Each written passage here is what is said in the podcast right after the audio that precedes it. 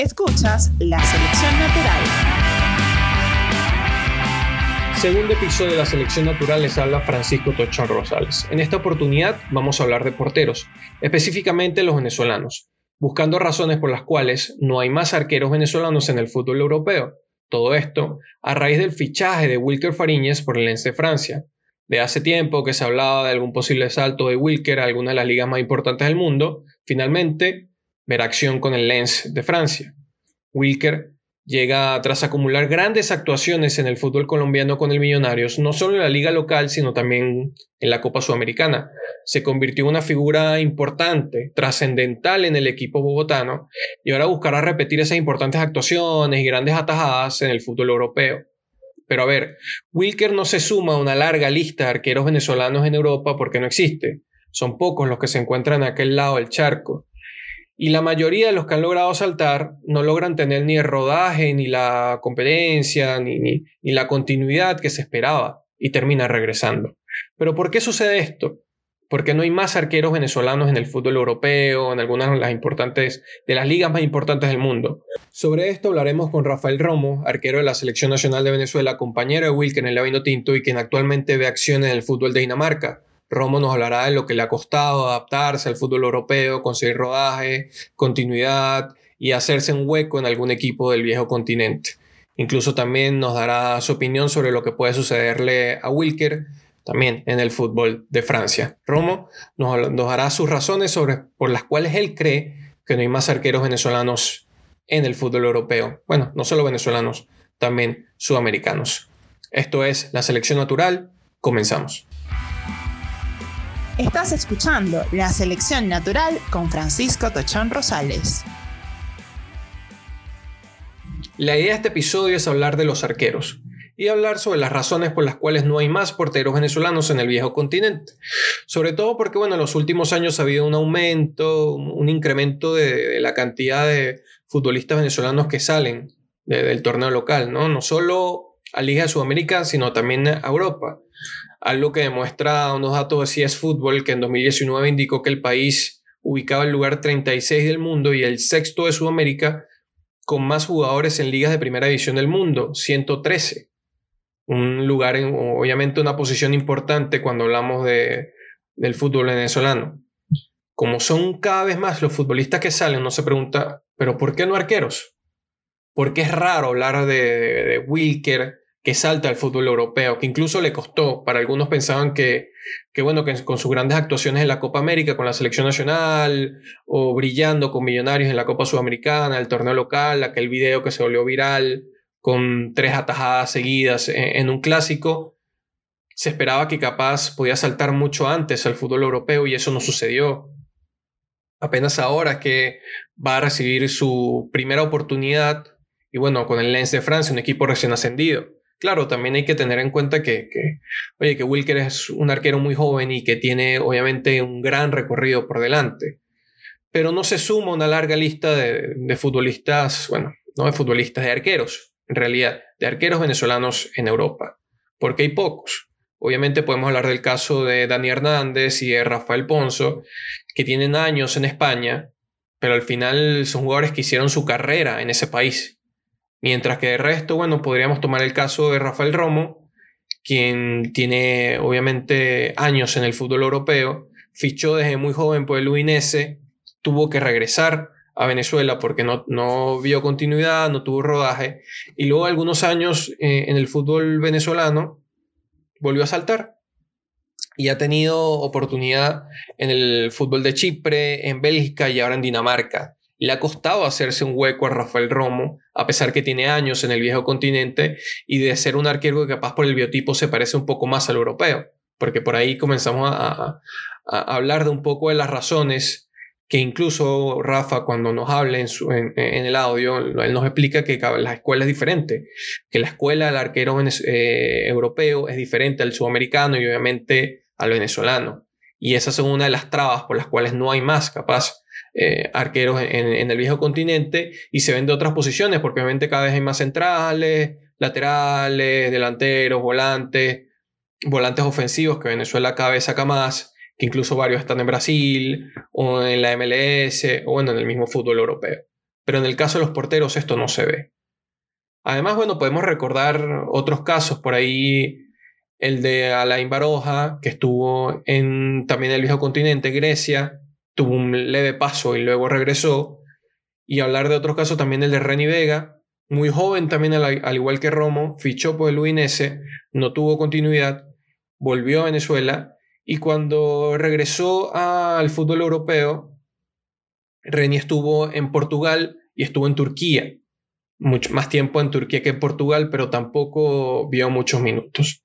Entonces ahí hablamos de, de dos casos, ¿no? Obviamente eh, de arqueros que no han tenido esa gran continuidad, como el caso de Baroja o como el caso de Renny, y se puede sumar el nombre de, de Rafa Romo, que en algunos tramos de su carrera en Europa tampoco han tenido ni la continuidad ni el rodaje que se esperaba. Pero bueno, vamos a escuchar palabras del actual cancerbero del Silkeborg de Dinamarca, que bueno, es un claro ejemplo de lo que cuesta establecerse en suelo europeo, ¿no? Le ha costado bastante a Rafael conseguir un hueco, un espacio y, y asentarse en algún conjunto y con, tener la continuidad, los minutos que, que, bueno, que él mismo esperaba. Sobre esto habla, lo difícil que, que ha sido y por qué él cree que es tan complicado para el arquero sudamericano, para el arquero venezolano, poder consolidarse en el fútbol europeo. Escuchamos a Rafa Romo en la selección natural.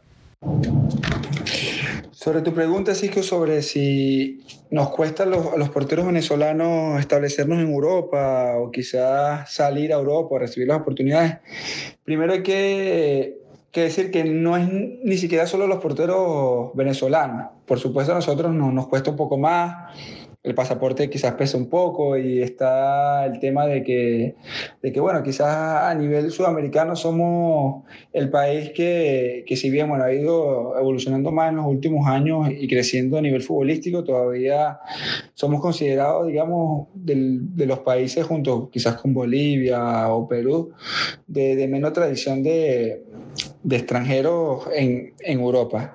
A los porteros en general sudamericanos les cuesta establecerse en Europa. Si, si ves ahora, a excepción de quizás de, de Alisson y, y el otro portero brasileño, son los, los únicos que, está, que están en, en equipos de élite en Europa. Todos los, los otros porteros sudamericanos les cuesta. Bueno, por ahí ahora Ospina en el Napoli está teniendo protagonismo, pero este año él fue ahí para ser el, el portero suplente de, de, de Merec, un portero joven italiano que por algunas lesiones no, no ha jugado y ha logrado con sus buenas presentaciones tener la, la titularidad. Pero a todos los porteros sudamericanos en realidad no, nos cuesta. Yo creo que es una cuestión de, de escuela, de, de visión de, de la posición que tienen en, en Europa, quizás un poco distinta a la que tienen en Sudamérica. Tú ves el caso por lo menos de Armani, para mí un portero de los mejores a nivel mundial y, y juega en Sudamérica y quizás tiene capacidades para ir a Europa, pero,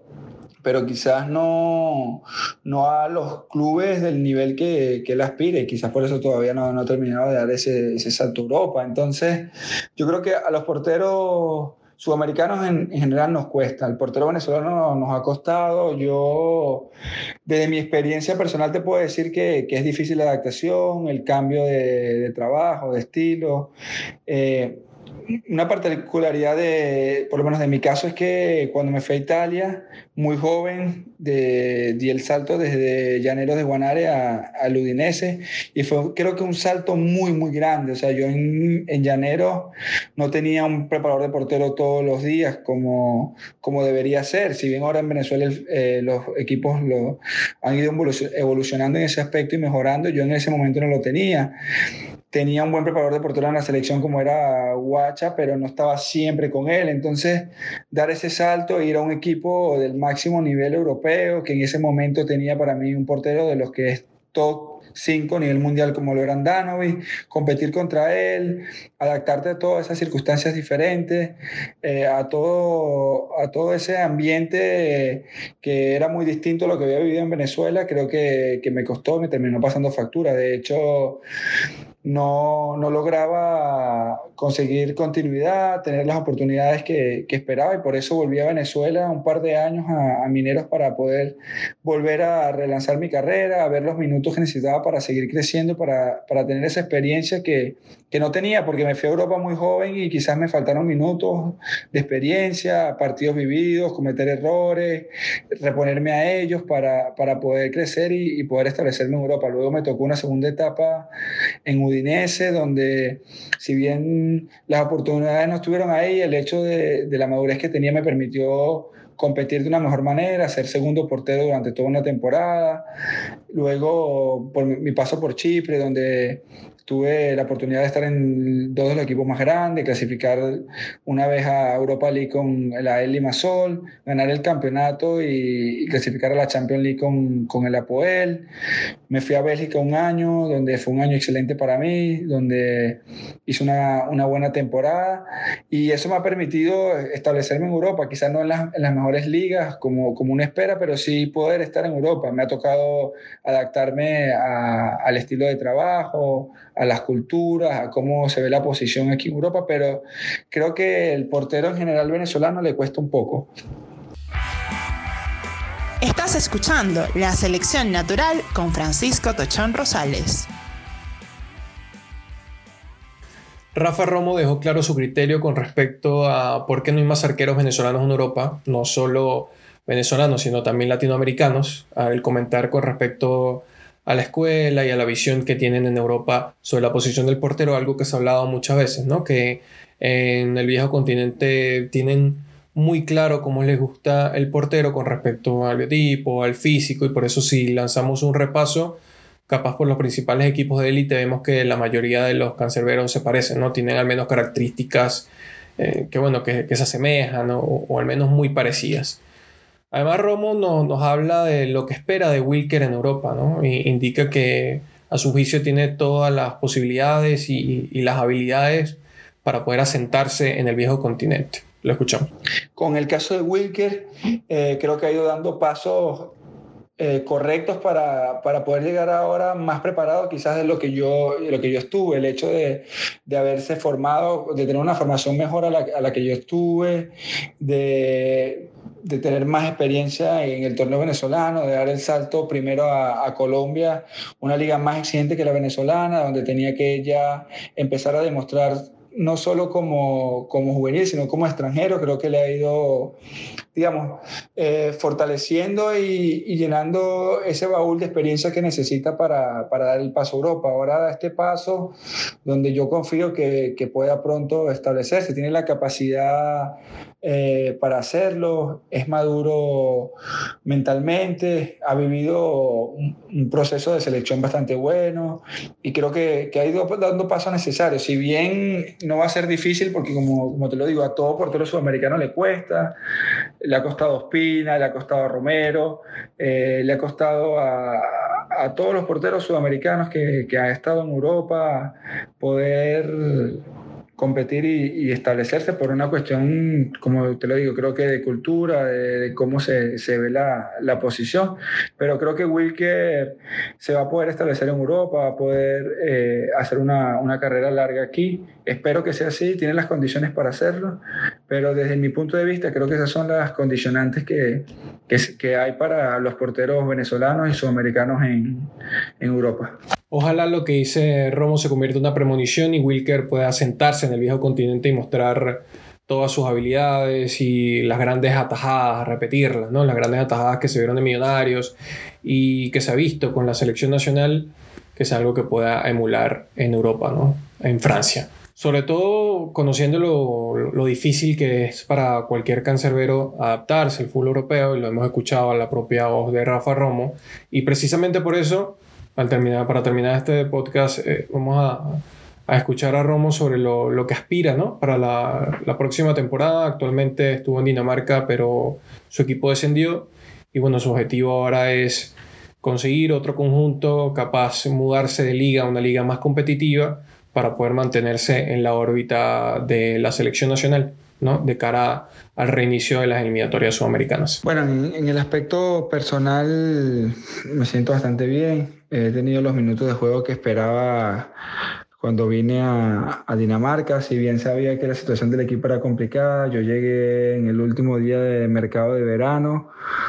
cuando el equipo ya llevaba nueve fechas y solo un punto, así que sabía que, que la situación iba a estar complicada, pero se me brindaba la oportunidad de, de poder ver minutos todos los fines de semana, de competir, y eso estando en el, en el plano de la, de la selección y estando en la selección era para mí muy importante. Se me complicaba la situación en Apoel, pues había tenido algunas diferencias con el cuerpo técnico y sabía que no iba a contar para, para el próximo torneo. A inicio del mercado había tenido algunas oportunidades, pero Apoel esperaba tener una compensación económica que dificultó las negociaciones, entonces terminó siendo al último día de mercado una opción eh, que me permitía jugar, así que la, la decidí afrontar. Por algunos momentos la temporada fue bastante difícil, sobre todo al inicio el equipo no conseguía sumar y eso nos dificultó. Luego, a partir de, de, de noviembre, consigamos establecer un, un poco mejor el equipo, jugar un poco mejor y conseguir algunos puntos. Luego, en enero, en el mercado de, de invierno lograron traer algunos jugadores y comenzamos a hacer un poco más puntos. Estábamos jugando muy bien y creo que íbamos a estar muy cerca de, de poder pelear en la, la, la permanencia. Luego vino eh, eh, lo de la pandemia, el coronavirus, y por ahí digamos que mermó un poco el, el crecimiento que venía teniendo el equipo, y prácticamente cuando regresamos de la pandemia, después de casi tres meses sin, sin poder tener actividad, se, nos venían partidos muy complicados y muy seguidos. Por ahí conseguimos un par de resultados, pero no fue suficiente, así que el equipo no, no logró la, la permanencia. Eh, por ahora mi intención es es no continuar, ver las oportunidades que me presenta el mercado. Por ahí hay algunas cosas interesantes que estamos evaluando, que, que para mí sería importante poder jugar en una liga mejor a la que, a la que se me presentaría jugando en, en la segunda división de Dinamarca. Por eso mi intención de, de ver las oportunidades que tengo. Aspiro poder seguir estando en la selección. Creo que tenemos un grupo muy bueno, un grupo que va a estar peleando la eliminatoria y que puede conseguir el objetivo que tenemos planteado, que es ir a, a Qatar dos mil veintidós. Así que mi deseo es de estar. He estado en constante contacto con el cuerpo técnico, así que espero poder seguir contando para el nuevo cuerpo técnico, y por eso mi aspiración de, de poder estar en un lugar donde pueda competir a, a un buen nivel, y eso me permita seguir estando en la selección. Esto es La Selección Natural. Las palabras de Romo nos dejan claro que va a buscar un, un nuevo conjunto para la próxima temporada. No quiere estar en la segunda división de Dinamarca. Intentará conseguir un, un equipo, capaz una liga de mayor nivel, para poder seguir en la órbita de la selección nacional. Y bueno, obviamente tener la misma continuidad y el rodaje que contó en esta temporada, en el que a nivel individual le fue muy bien. Y en relación al tema principal de este podcast, que al final hablamos de por qué no hay más arqueros venezolanos en el fútbol europeo, y bueno, llevándolo más allá, al final terminan siendo también latinoamericanos. Como bien lo dijo Rafa Romo, con su experiencia se trata de la visión que tienen en Europa de la posición del portero, la escuela del cancerbero del viejo continente, que es diferente, y por eso ya lo hablamos de que la mayoría de capaz de los grandes conjuntos eh, en ese lado del charco, los porteros son de la casa, son del viejo continente, mientras que muchos grandes porteros sudamericanos terminan haciendo carrera en equipos latinoamericanos y pocas veces terminan saltando, y cuando saltan, muchos de ellos no les va bien. No solo venezolanos, hablamos también de, de porteros latinoamericanos, es algo general, y como vemos tiene que ver con, con la escuela, con el diferente trabajo y con la visión que tiene en el fútbol europeo. Con esto nos despedimos. Este fue el segundo episodio de La Selección Natural. Les habló Francisco Tochón Rosales. Pueden encontrar esto en diferentes plataformas como Spotify, como Google Podcast, y además este proyecto se encuentra en redes sociales, en Instagram como arroba L S N Podcast, y mi persona arroba Cisco Tochón. Nos estamos escuchando. Escuchaste La Selección Natural.